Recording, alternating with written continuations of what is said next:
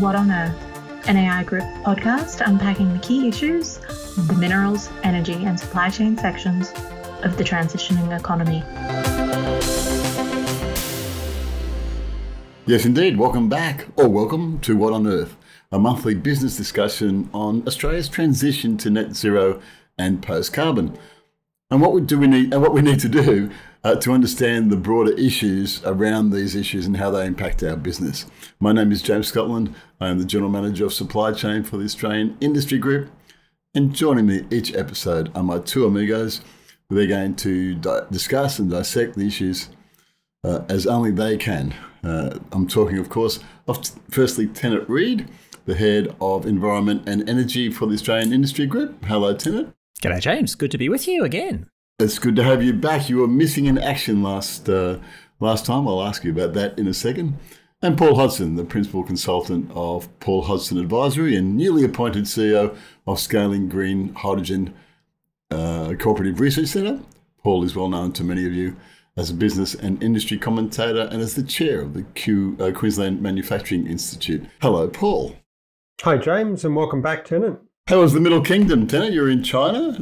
Is that your first visit? Uh, it was my third trip to China, but my first one for work. I'd previously gone for a couple of uh, school trips uh, with my child. Uh, we went to Nanjing. We had some uh, great feasts. Uh, it was lovely. This time it was work, and I was there as part of the high level dialogue between Australia and China, which had been revived after more than shaky few years in the relationship. Uh, and this was part of the the broader resumption and, and rewarming of relations. And it was it was successful in that. It was a lot of going back and forth for like one and a half days of actual program. Uh, but uh, there were a lot of conversations between eminent Australians and eminent Chinese and me. Uh, and a lot of topics on there. Um, one of the things that I thought was most interesting about it was, to, to me, was the sense of the um, the change in the uh, view of China's growth model inside China, and obviously there's a there's an economic debate there. There's different views. It's it's not just uh, a a monoculture. Um, but one of the potent views there is that the infrastructure and construction, especially of apartments and labor intensive manufacturing growth model that they have had, can't be pushed any further, has to change. Uh, and one view of what it has to change to is uh, focused on domestic consumption rather than investment and on high value added, high technology manufacturing, including clean tech, but not just clean tech. And if that view prevails, and particularly the first part of it, uh, that's a huge change for China, a huge change for the world economy. Got some pretty big implications for Australia uh, if infrastructure investment has has basically topped out as a contributor to GDP growth in China, then um, $100 billion a year of iron ore exports may not be $100 billion a year of iron exports, iron ore exports. Um, and and we'll have some adjusting to do. And and you know we've been through adjustments before. This is probably not going to be a um, a crisis type adjustment, but a, a, a lot to adjust to. So fascinating trip. You know, uh, in, well, whilst you were there, Paul and I recorded our last episode, and we talked about the Pilbara and and what a, a, a, massive contribution it makes to the Australian economy currently and, and probably in the future. Paul, what's your reaction to to what Tennant's just said that there could be a slowdown in infrastructure building in in in, uh, in China? I think it's um, look, it's it's been coming, but I, I always find it interesting when people talk about China's growth rates um, and but the Chinese economy has been growing, so to sustain the same amount of demand requires a lower growth rate when you've got a larger economy. Um, um, not an award-winning economist by any stretch of the imagination, but uh, five uh, percent of a bigger number could be um, bigger than 10% of a smaller number, right? So, um, so I think Chinese yep. demand will continue. And then there's still plenty of countries that wouldn't mind 5% growth. Well, that's right. And, and maybe, I mean, they're not getting 5% growth at the moment, but, uh, and they need to domestically, no. I would have thought, right? Uh, they've, they've got domestic challenges that's going to be, they're going to require to have continual growth. Um, so I, I don't think their demand is going to shut off too much. Um, but I think we do need to think about diversifying the Australian economy as much as we can. Um, I think that's what most of the rest mm. of the hmm. world's doing anyway. In a in a time of increased geopolitical instability, economic uncertainty, and trying to plow through the energy transition, um, there's a a sense of a, a kind of not putting all your eggs in one basket. Yeah. Uh, a change in economic con- conditions is an interesting thought, and, and that brings me to our first issue that I thought we could discuss it seems like there's politicians around the world are getting skittish about the short term pain of the transition. We know the pain is going to be tough. Uh, and if you're in power now, you worry about the pain now. Uh, the UK Prime Minister has announced that he'll probably push the transition down the road, stretch out the targets. And the complexity here is that the UK has laws in place regarding these carbon emission targets that say effectively, well, it's got to be done by next date, uh, you know, 2050. So if you push it out, the pain's going to be further. And I guess the political view is, yeah, but it won't be my problem. That's certainly been sort of a, an approach of politicians around the world for the last 20 years. Business groups and many others have said this is crazy because it'll just add further cost and pain down the road. So it's not supported by a large section of influencers, including business. Are we likely to see this elsewhere? This idea of pushing the transition down to someone else's problem? And look, I mean, the energy transition is always going to be tough. We're trying to do in a short period of time, uh, uh, almost a completely uh, complete redesign and implementation of the the global energy system. Right. The what I think is a challenge is that hesitation will not be the right outcome. So waxing and waning between action and inaction uh, is not going to be uh, a successful strategy. Now, I know that the UK recently put out a tender, I think, for a request for tender or an auction for offshore wind. And the offshore wind proponents all kind of got, well, either got together or, or decided not to bid for that.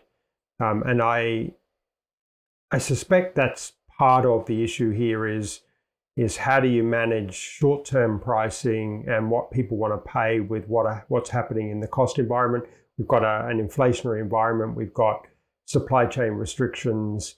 Uh, we can't just assume that the costs, even of renewable energy generation and batteries and EVs, are just going to continue to come down, um, uh, and certainly in the short term. So I can kind of understand, but I also think people are needing boldness, and business and investment capital markets need boldness. Um, I think courage leads to courage from others.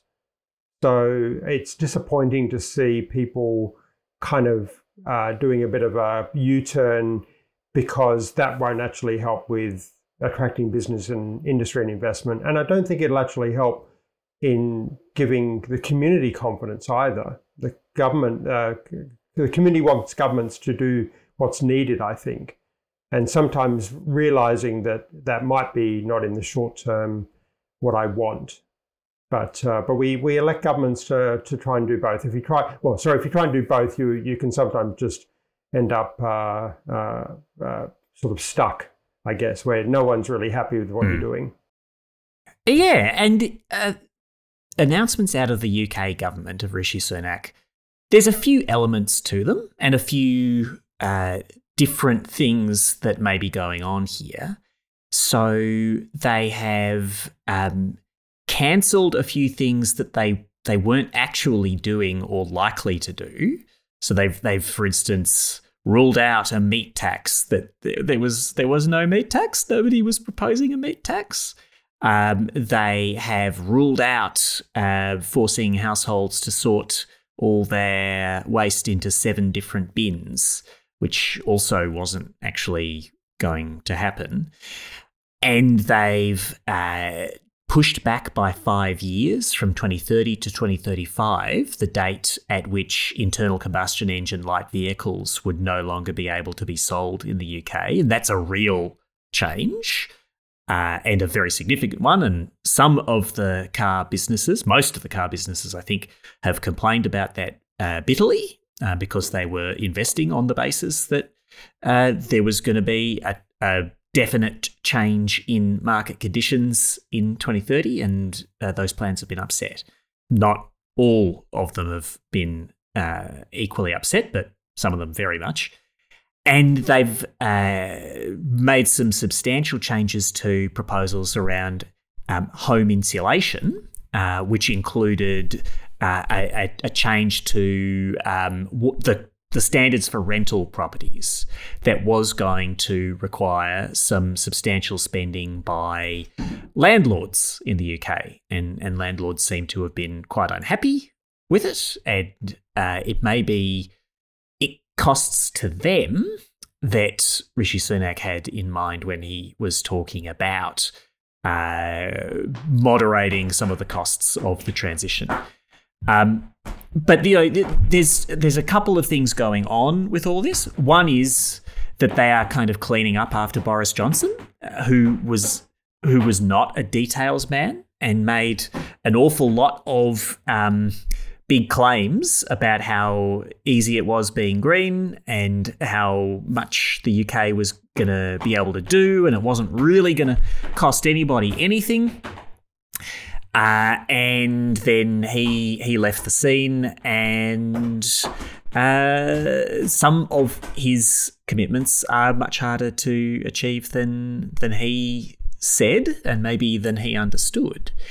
Uh, and there's also the element of like a a government that's gone through a lot of tumult run through a lot of prime ministers uh, lately. Um, many things are not working. The UK is a bit on the skids in general these days. Uh, and they're looking for something to uh, re earn some internal uh, consent and coherence, um, find some support from their, their uh, base. Uh, and uh, also to like there have been individual issues like the ultra low emissions vehicle zone in London um, that that have been seemed to be quite annoying and vote animating uh, for for some in the electorate. So they're just like they're trying a bunch of stuff, uh, and in this case, what they're trying is moving a bit away from the very consensus place uh, that uh, climate policy had been in to something where there's more brand differentiation between the Conservatives and Labor. Yeah, comes back to politics, doesn't it? Yeah. brand separation. The, the, other part that might be playing into this, and it's uh, came out of the Kleinman's, uh, I probably said that wrong, Kleinman Center for Energy Policy at, at, I think, Harvard or one of the big uh, American universities, is that the European investors uh, are pulling away from the the oil companies and not investing in the oil companies uh, because of you know perceived risk or uh, assumed risk. And that meant that Americans are going in there and they've pushed the share price back up again because but now they've got a lot of US investors who are not as committed to to climate policy as um, the European investors are. So the European investors, of course, have been pushing ESG. Uh, the Americans are not as big on ESG as, as that. Is would that be changing the equation at all? The fact that they're not getting pressure from the very large companies. I know that Shell has actually pushed out their targets uh, uh, a bit as well. Yeah, well, it like it's a it's a very contested space these days, and uh, the pushback, uh, the the active hostility to ESG from um, a, a, number of uh, the um, United States constituent states, particularly Texas, and and efforts to bar um, ESG active companies from um, participating in government procurement or um, other um, advantages in in Texas. That's just weird. It's mind. It is strange. Uh, like there's there's elements of ESG that have been a bit fluffy, and there's there's parts of it that have been about well, actually, there's a broader range of risks to investors money and we need to take those risks into account to exercise fiduciary duties correctly. It's it's just a bit weird to insist that uh, investors manage their money worse. Yeah, yeah, mind-boggling. Um, we we move on to the next issue is uh, about the price of of energy. We haven't talked about that for a while. Um, there was a, a graph that's uh, on I think on LinkedIn. I saw it that suggests that uh, energy prices across the board and across the states in Australia are starting to climb again. What's the latest? Uh, I'll start with Tennant. What's the latest in what our electricity prices are going to be? What's our gas prices looking like? What's our business effects? Yeah, so the um, the energy price story is is a bit complicated because of the lags between uh, what happens in wholesale markets and futures markets and what is visible to like retail customers. Uh, because very very few energy users are actually directly involved in the wholesale markets. Uh, and the things that we see uh, on our bills are really the product of a, a, blend of what was happening in financial markets around energy over the last one and two, and even to some extent three years. Uh, the, the the contracts that we're sold represent uh, energy retailers hedging and um, assembling a portfolio of energy contracts to to cover their needs, and they do that over a long period. So when we see wholesale prices spike incredibly as they did last year, uh, that has less immediate impact on you and me, and yet its its impacts are smeared over a, a longer period. So we are still seeing and feeling what was happening last year. Wholesale prices are way down in electricity from where they were last year, and the futures prices have for, for the next couple of years are much lower than they were last year. Uh, but we're not feeling that relief all in one in one go. And I don't know how relieving it's going to feel when we do feel it, uh, because where prices have fallen to is still fairly high by historic standards.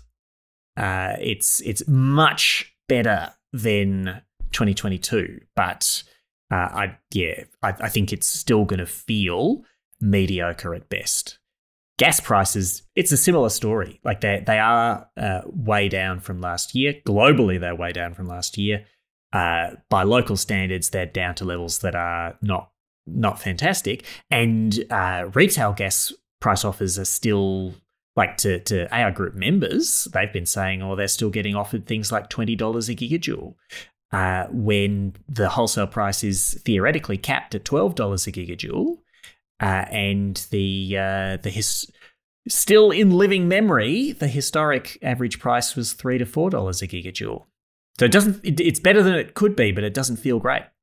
Yeah. Uh, what's the what's the feeling from sort of the manufacturing uh, sector, Paul? Have you have you had any feedback as to what's happening on the ground with with uh, businesses and energy prices and nervousness or I, I think energy prices just keep going up, don't they? I mean, uh, certainly I can see that with just my own uh, consumption. Uh, you know, electricity. Um, probably our bills not going up because we're becoming more energy efficient, and we're probably uh, switching our energy consumption to when the sun's shining onto our solar panels um, each day as much as possible. But the uh, the the kilowatt hour rates going up. There's more charges coming onto it. Um, feed in rates are coming down. Um, all sorts of things are happening there. And then you look at the cost of putting fuel into your car. Uh, if you still have an internal combustion engine, that that uh, the, the, the uh, trend towards EV seems to be gathering pace. But if you're doing that, uh, uh, you're never looking at less than two dollars a uh, a liter. It seems to me now. Um, and we actually heard that recently that petrol prices are likely to go up again but they don't seem to come down before they go back up again. So, um, so the only way is up, I think. And the exchange rate is hurting us on um, on those globally linked energy sources, uh, which um, yeah, uh, again, who who knows what's going to happen with exchange rates? But uh, if we do see a, a, a, period of slowness from China and then a, um, a different mix to uh, their economy on the other side of that. One of the things you'd expect to see out of that is is structurally different exchange rates in Australia, which which might mean that the the Aussie dollar doesn't go as far. Uh, it might mean exporters have uh, an easier time of it, uh, but um, for petrol prices, uh, yikes. We are seeing uh, an increase in uh, electric vehicle sales, as Paul said. Recent sales per month has had this had uh, electric vehicles at around 7.5% of total sales. And there's been reports that say that 5% is the tipping point.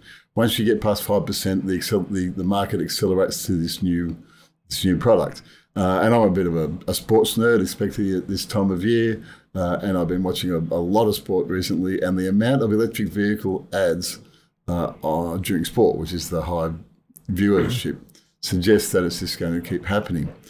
Um, I, I was talking to Ross De Rango from the Electric Vehicle um, Council recently. He had a policy there uh, in preparation for a, another podcast. Uh, and he was saying that they expect there's a lot more charges uh, being being rolled out across Australia. Uh, and he raised two points. I'm interested in your thoughts. One is that everyone says, yeah, but how I can't buy an electric vehicle because there's no free charges around the place.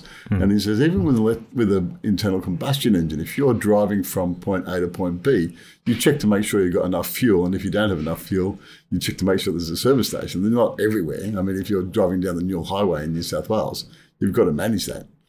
And the second one was uh, we don't go to shopping centres to recharge our phones. So we shouldn't have to expect to recharge our cars at um, as, at, at shopping centres. You know, there might be a few emergency ones there, but basically we'll charge our cars at night. That's hmm. where it's going to basically happen, and we may do it at work, but uh, it's coming. So we haven't addressed this issue for a while.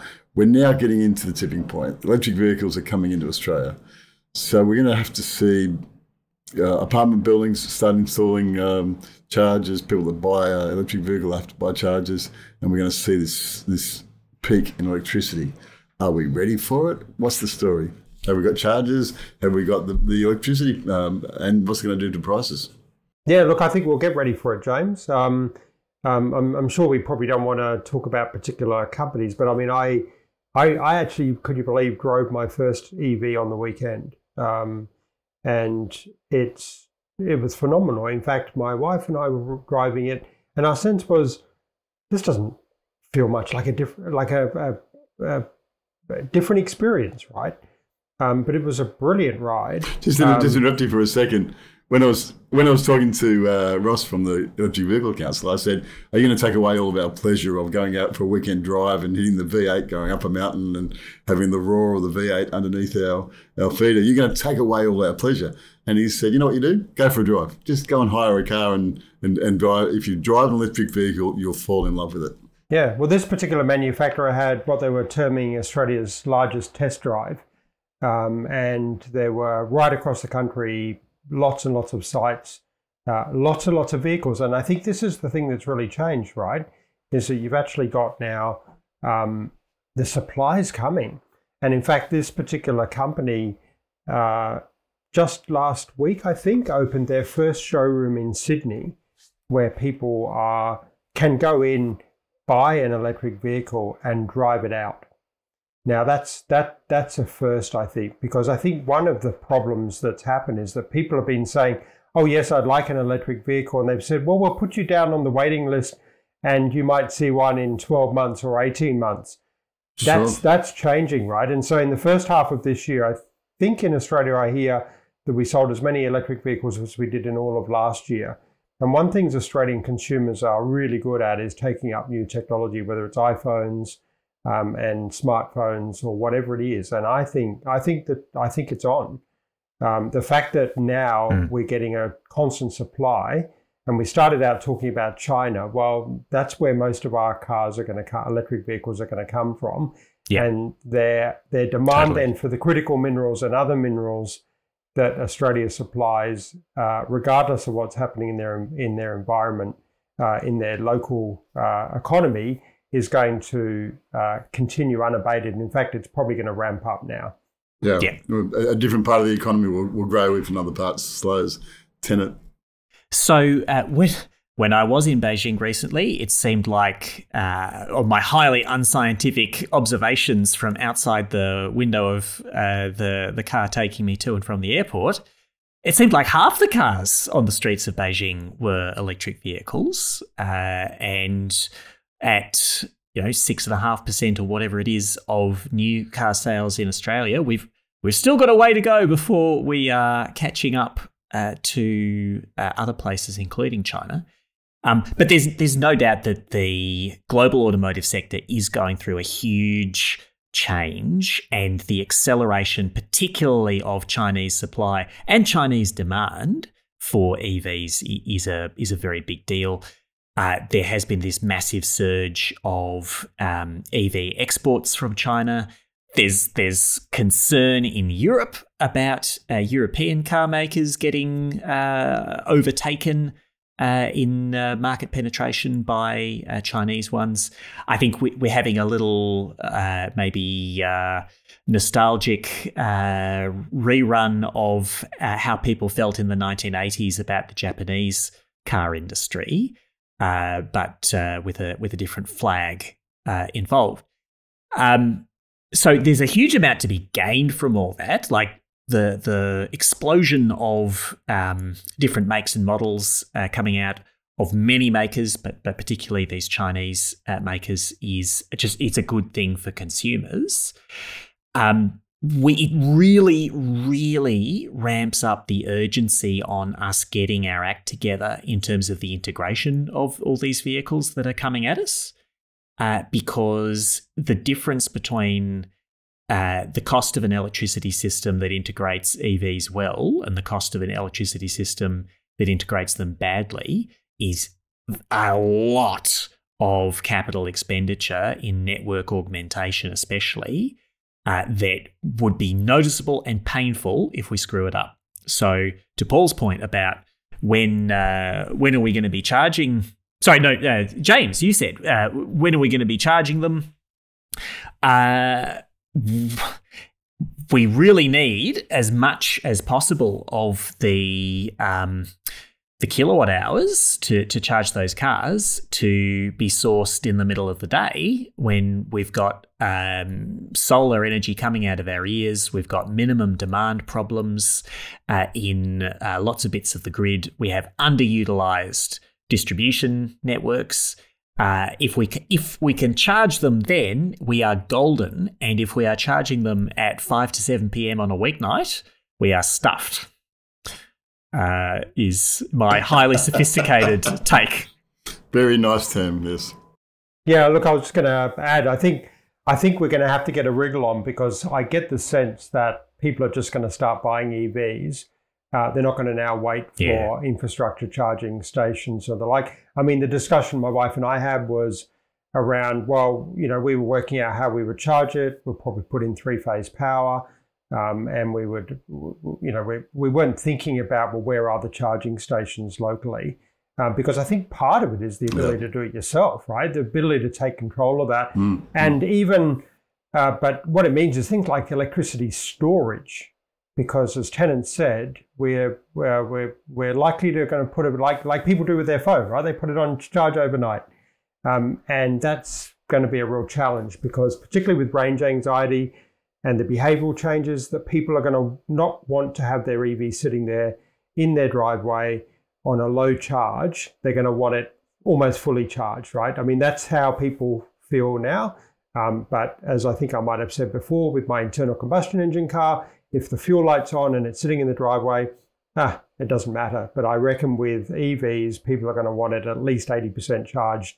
And uh, they'll be happy to take those electrons whenever they come, regardless whether they're green or black or grey or anything in between.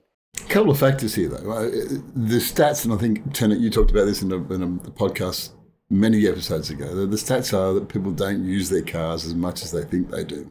They actually sit in the garage a lot. Yeah, that's right. And uh, so some friends of mine uh, bought an EV last year, and their um, their practice is that they charge it uh, once a week when they do the shopping. Uh, they charge it at the supermarket um, during the, the day, and then they just sort of coast down the charge the rest of the week. Because they're inner urban people who don't drive all that much.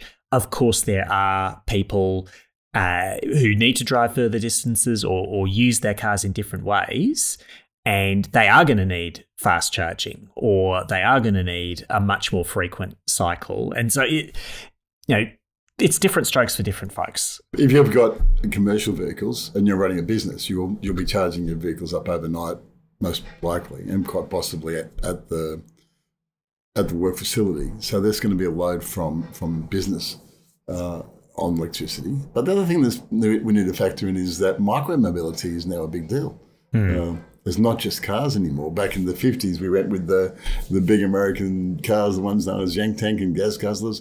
In the 70s, we went for utes and panel vans.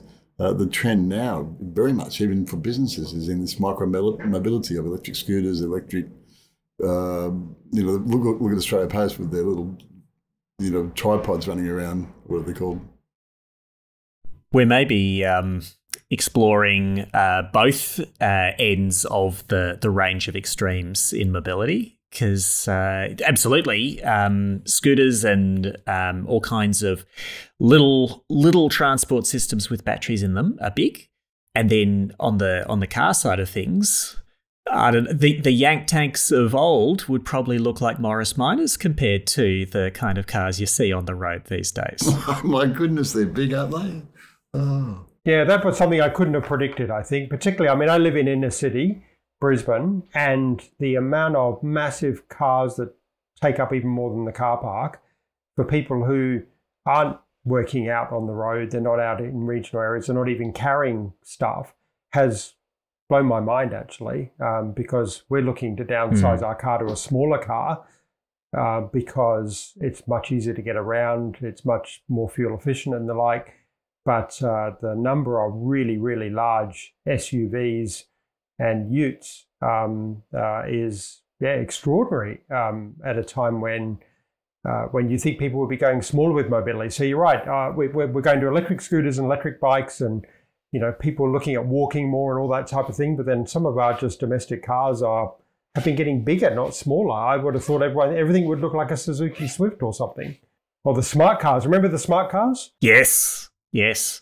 Well, so uh, one of the things, one of the implications of that that trend is that uh, battery materials demand is going up even faster than you would think from the number of electric vehicles being sold, because the size of EVs is also increasing, uh, and a lot of these new models are. You know, it's a it's a long way from the ten years ago when the Nissan Leaf was uh, an iconic electric car, which is like you know just a modest uh, little um, little small vehicle, uh, perfectly fine. It was the first electric vehicle that I drove. Um, but the uh, the um, the the Cybertruck from uh, Tesla is just one of the explosion of um, mega vehicles that have got batteries in them, and you need a lot of stuff to put in those batteries. So nice work for miners. Yeah, and, and that's part of the problem, isn't it? That it is actually considered to be mining, whereas uh, other parts of the supply chain, other parts of the economy would say there's just as many critical minerals above ground now than below ground, so we need to be extractive rather than than that. Moving on from uh, from that, but staying with the price of electricity, the Victorian uh, uh, an article in the Guardian has said that gas connections will be banned in new homes and government buildings in Victoria from next year.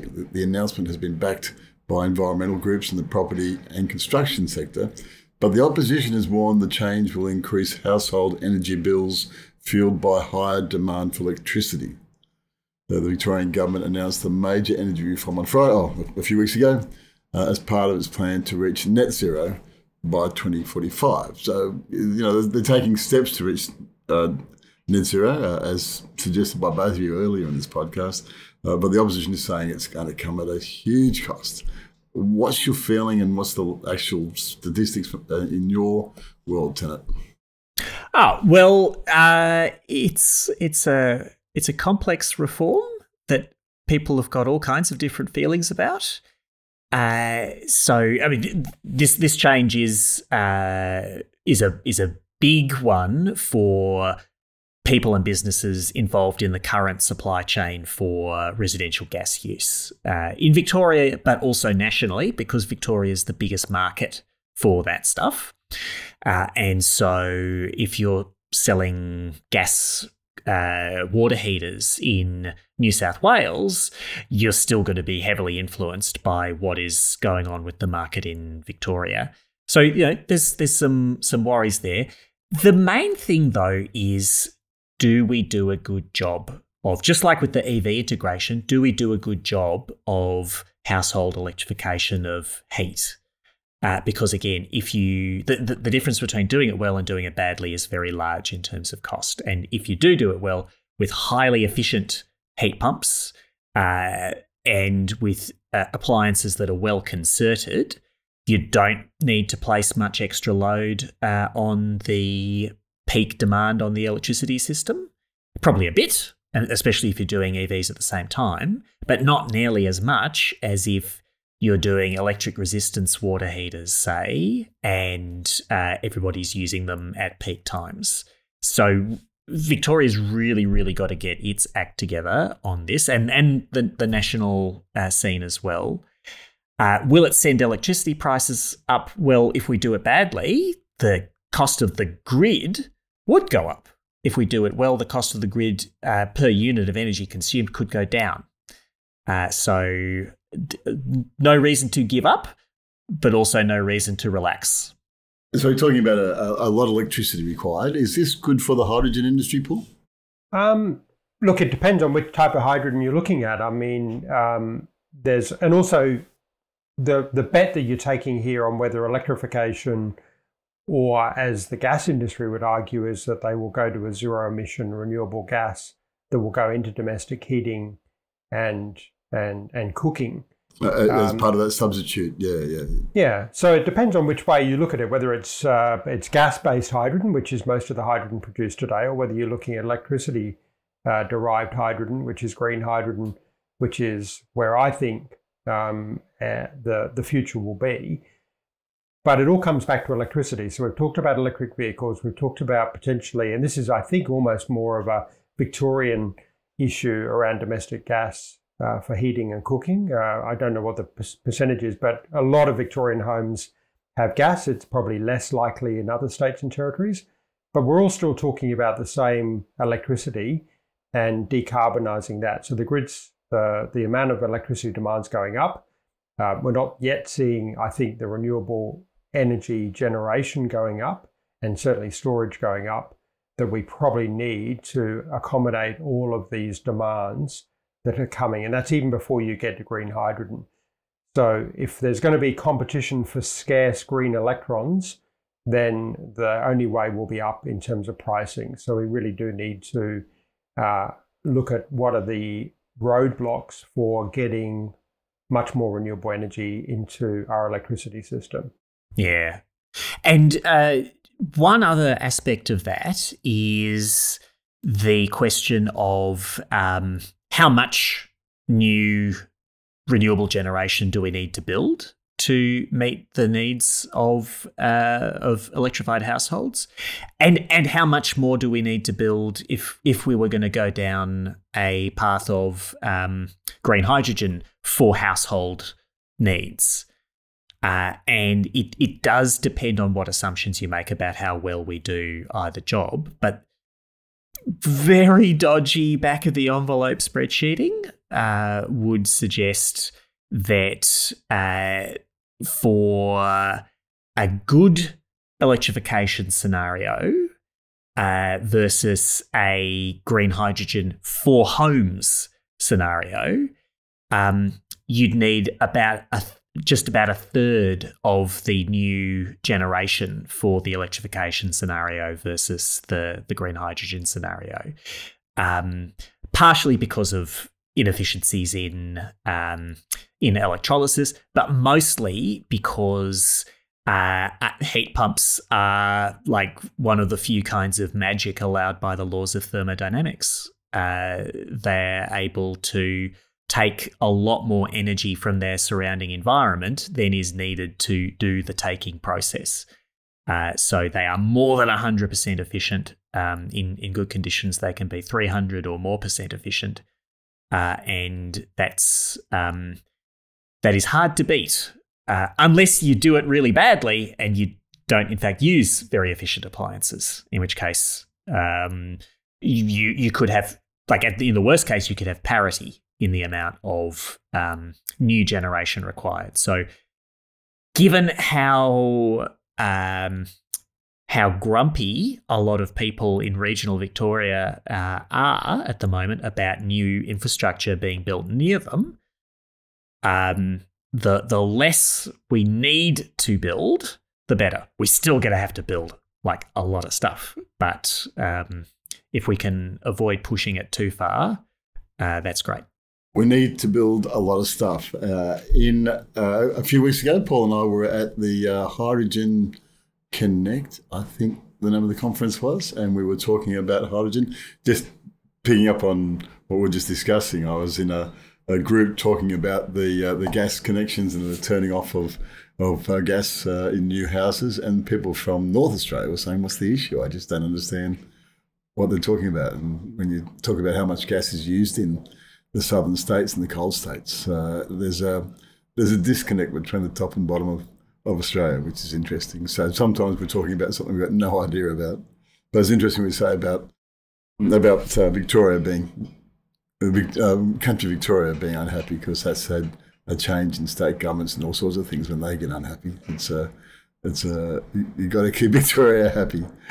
Uh, Paul, at the conference, uh, we, we were talking about hydrogen, the future of hydrogen, and I think you had some some thoughts on on what that means for all these issues of transition. Where are we at? So I think for green hydrogen, um, and I was just uh, reflecting on that issue there. I think the where where we see the green hydrogen sector going is in the industrial applications. So uh, replacement of grey hydrogen in in chemicals and then into the heavy the heavy mobility, uh, you know, long distance freight, um, and you know, particularly shipping, aviation, long distance road road which is potentially more of an issue in Australia than it is in places like Europe. But uh, the storage is going to be the real question. How do we store uh, the electricity to be able to provide um, the greater electrification of areas that have been in the domestic gas sector? If we can't do that, then there will be people looking at how they use gas infrastructure, I guess, to get that in. But we don't. I don't see it as a uh, as a real issue the challenge for green hydrogen, as it is for a lot of sectors, and I was asked this question actually at a, a forum in Newcastle last Thursday, which was, what do you see as the real roadblock? And the real roadblock for green hydrogen is the same as it is for a lot of these other electrification sectors, is how much renewable energy we get going. Um, there is a lot more capacity on the distribution networks, um, particularly in the commercial and industrial space, to get solar PV in particular and storage at the community level um, and some of these other areas. The residential area is going gangbusters. I think it's up to about a third of residential rooftops now have solar. That's expected to double, I think, almost by the end of the decade. Uh, so we're getting we're getting plenty there, but it's some of the large scale solar and wind and and storage, particularly for industrial applications. Um, and then it's also how we can uh, we can get the commercial and industrial sector to embrace uh, renewable energy as well. Uh, understanding that there are split incentives there as well. So sometimes the building owner uh, will want to own the capital, but the, the benefits go to the tenant. And so who actually invests in it becomes uh, a real challenge. So, um, so I think, mm. I hmm. think green hydrogen is still going to require a lot of renewable energy, a huge amount of renewable energy, uh, particularly wind and solar. Yeah. And I think it's the, it's the storage aspect, which is the real determining factor in some ways about how much we might need a gas sector for domestic purposes and how much we might just uh, use things like green hydrogen into the industrial sectors. I can uh, tend to hear you furiously nodding your head.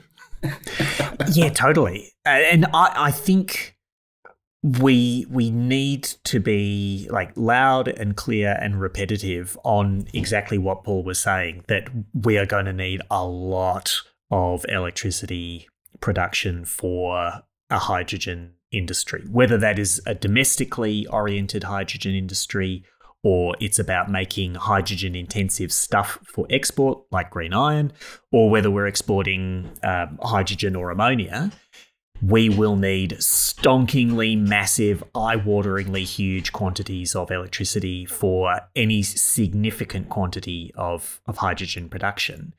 And so, I, like, that, that imposes a real discipline, or it should, on, on our thinking. People who are thinking, oh, you know, we'll we'll make hydrogen with the, the the spare electricity that would otherwise be dumped for the domestic system. No, Yeah. we will not. You cannot make a transition relevant quantity of hydrogen from what the rest of the economy doesn't need.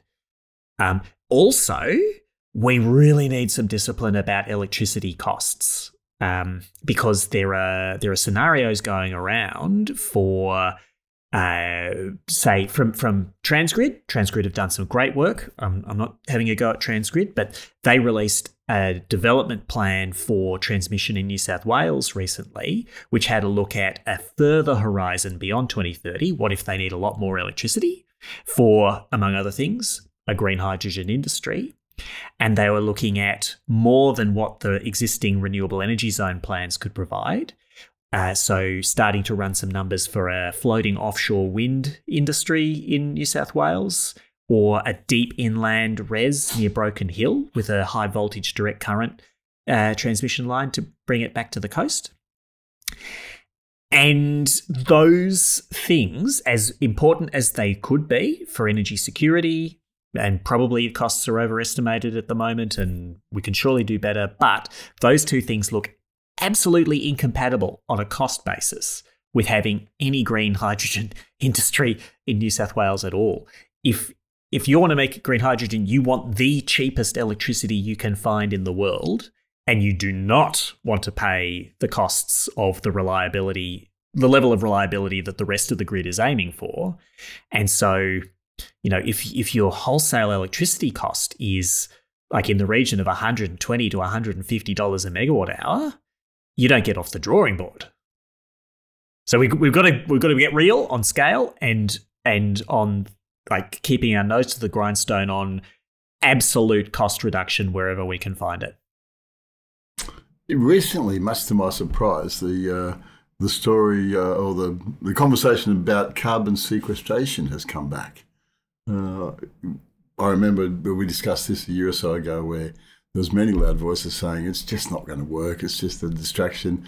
Get back to the real uh, story of of green hydrogen, green steel, green whatever. Is sequestration back on the agenda, or was uh, uh, and is that because of what you've just been talking about? Uh, look, I don't think it's. I mean, it's it's it's on the agenda. I think it. I don't think it left the agenda, but it's it's not always easy, and it's quite regionally specific. So there are places where you can do carbon sequestration. Uh, you can probably do that in some of the old gas basins and oil basins in the in the Bass Strait, um, but you can't do it everywhere, right? So for some projects, it might be a viable alternative, but at the scale that we're looking to do it and the distributed nature of where we're going to do it, it's not going to be a viable option in many places, to be quite frank. So, so it's a it's a useful thing to have because we're going to need a toolkit of options for decarbonisation, but it's not going to work everywhere. It'll be very regionally specific uh, in terms of its even just technical viability, let alone its economic comparative uh, advantage. Yeah, totally agree with that. And also, I, I think the we need to be specific about which flavors of sequestration we're talking about, because there's carbon capture and storage on existing emission sources that you're trying to just have emit less to the atmosphere. Uh, there's uh, carbon capture and storage where you are taking carbon out of the atmosphere and sticking it underground. Uh, there is biosequestration, where you are growing um, new forests or, or d- adding to the density of um, vegetation uh, on, land, or, or um, improving the the amount of soil carbon. And all these things are a bit different to each other.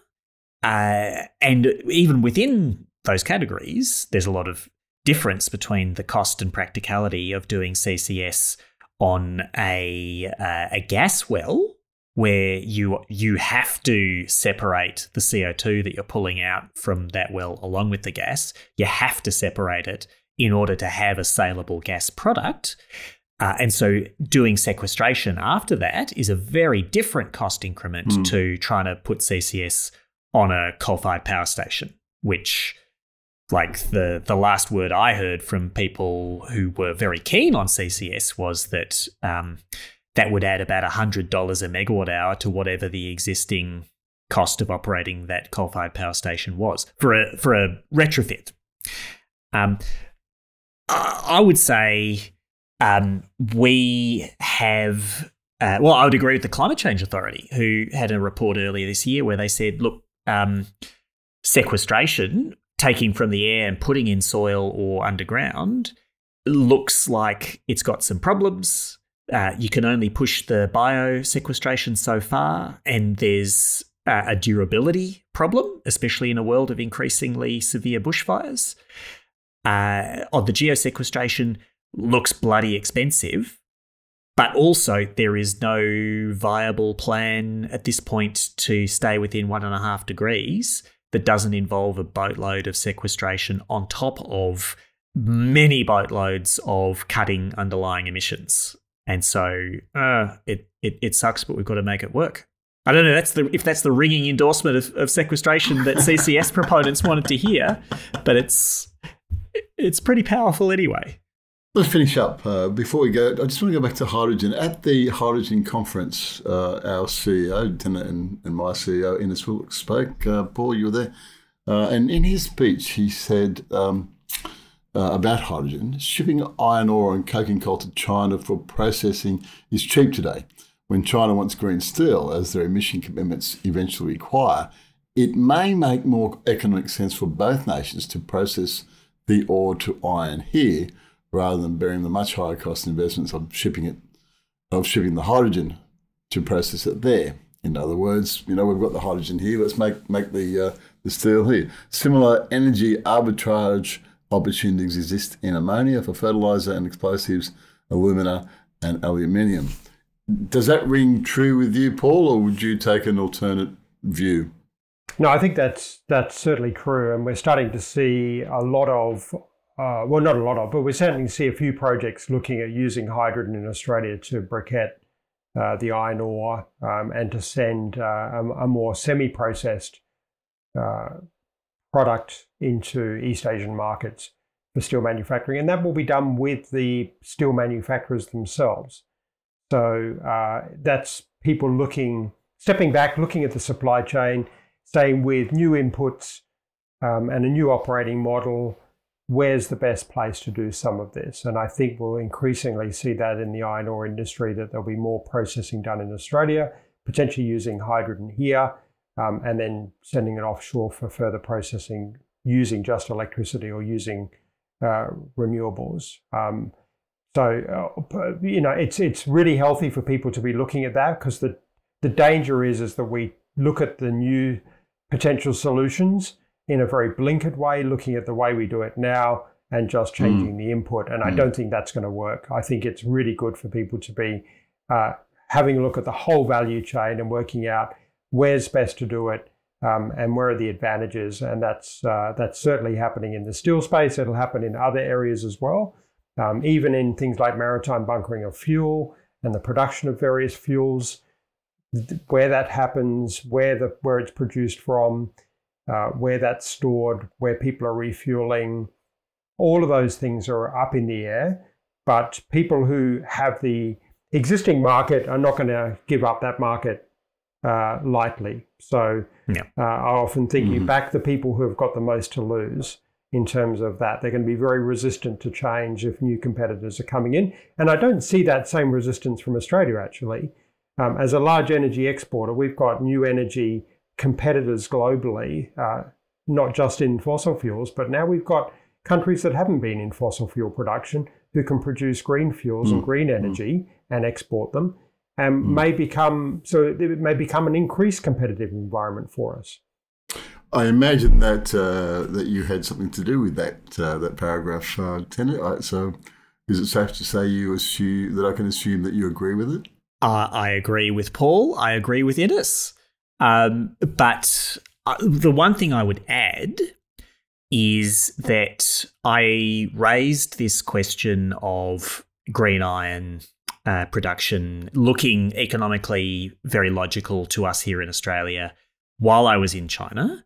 Uh, and said also that it was hard to see that happening at its full scale without a deeper economic partnership with China because they buy most of the iron ore we produce today. Uh, and uh, we would certainly need uh, their their co-investment and um, full cooperation if uh, that trade were to turn to uh, supplying a semi-finished product for um, as an input for a, a, transformed Chinese steel industry. And so I said, like, what what do you guys reckon? Does does that logic look persuasive in China? And I have to say, I could detect no familiarity with that economic logic at this point, even from people who I perceived as incredibly switched on in um, broader economic issues.